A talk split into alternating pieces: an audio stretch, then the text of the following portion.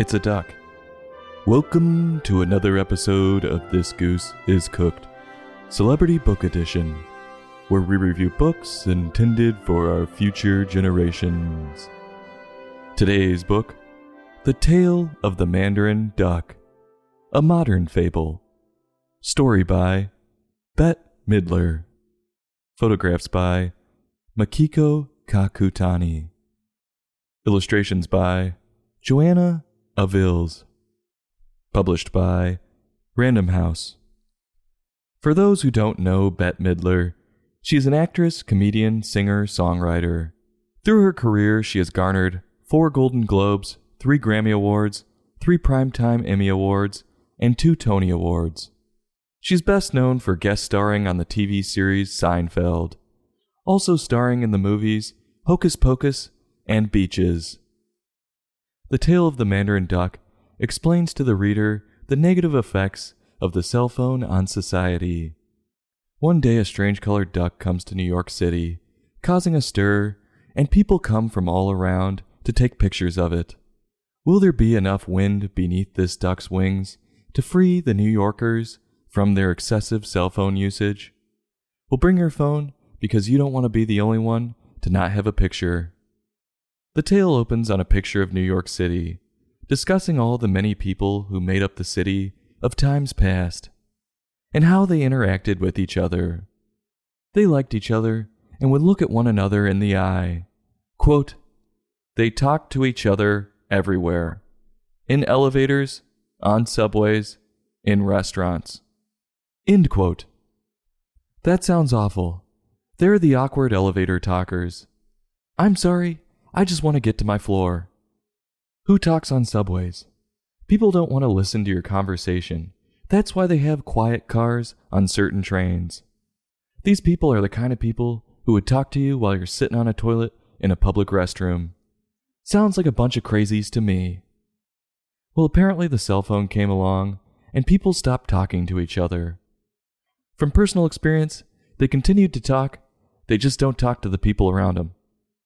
Now the tale brings up a good point that every phone has a camera on it, and now people have to take pictures of everything, especially themselves. Ain't that the truth? It's turned everyone into a narcissist. People will stop anywhere and everywhere to take pictures of themselves. Sorry, I don't give a shit what you did for brunch today. It's ridiculous. Everyone thinks they're going to get famous. They have to video everything. They won't help a guy who's getting jumped on the subway. They'll just video and post it, hoping to go viral. Put the phone down and help the guy out. He's getting pummeled. Or if you're at a party and want to have fun, you can't. Because as soon as you act a fool, some asshole is going to be there to video it and post it. I want to let those people know you're the people who destroy parties and ruin everyone else's good time. Whatever happened to using your mouth in describing what happened? Many times, that's funnier. Back to the story. The New Yorkers stopped communicating with one another until a beautiful bird came into town. It's a duck. People from far and wide came to photograph the mandarin duck.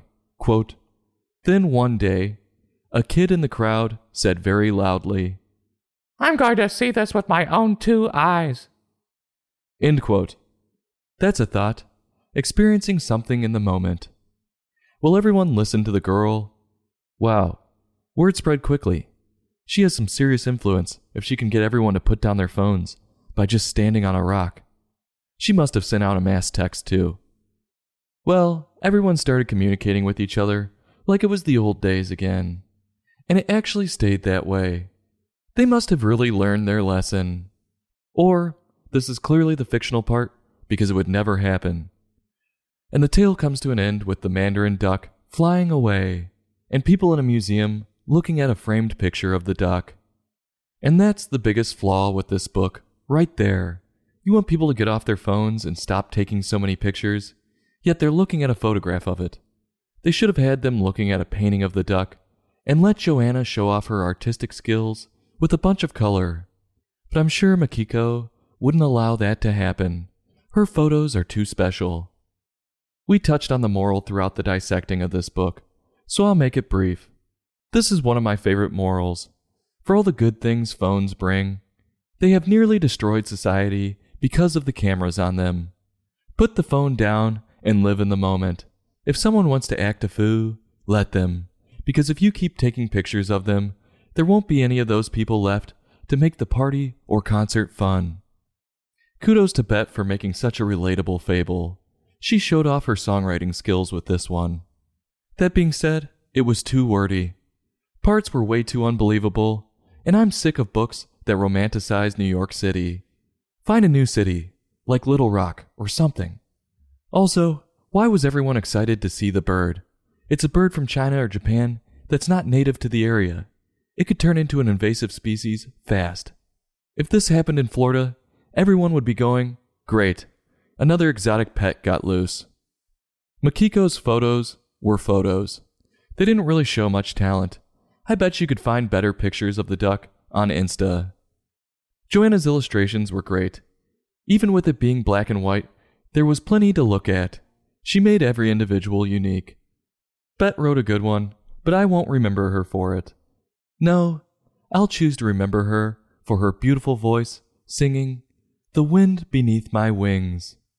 So, on a scale from 1 to 5, I'm going to give this book a 3.3. I'll have a heapin' helpin' and go back for another bite. This goose is cooked.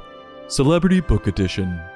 Join us next time for another in depth book review.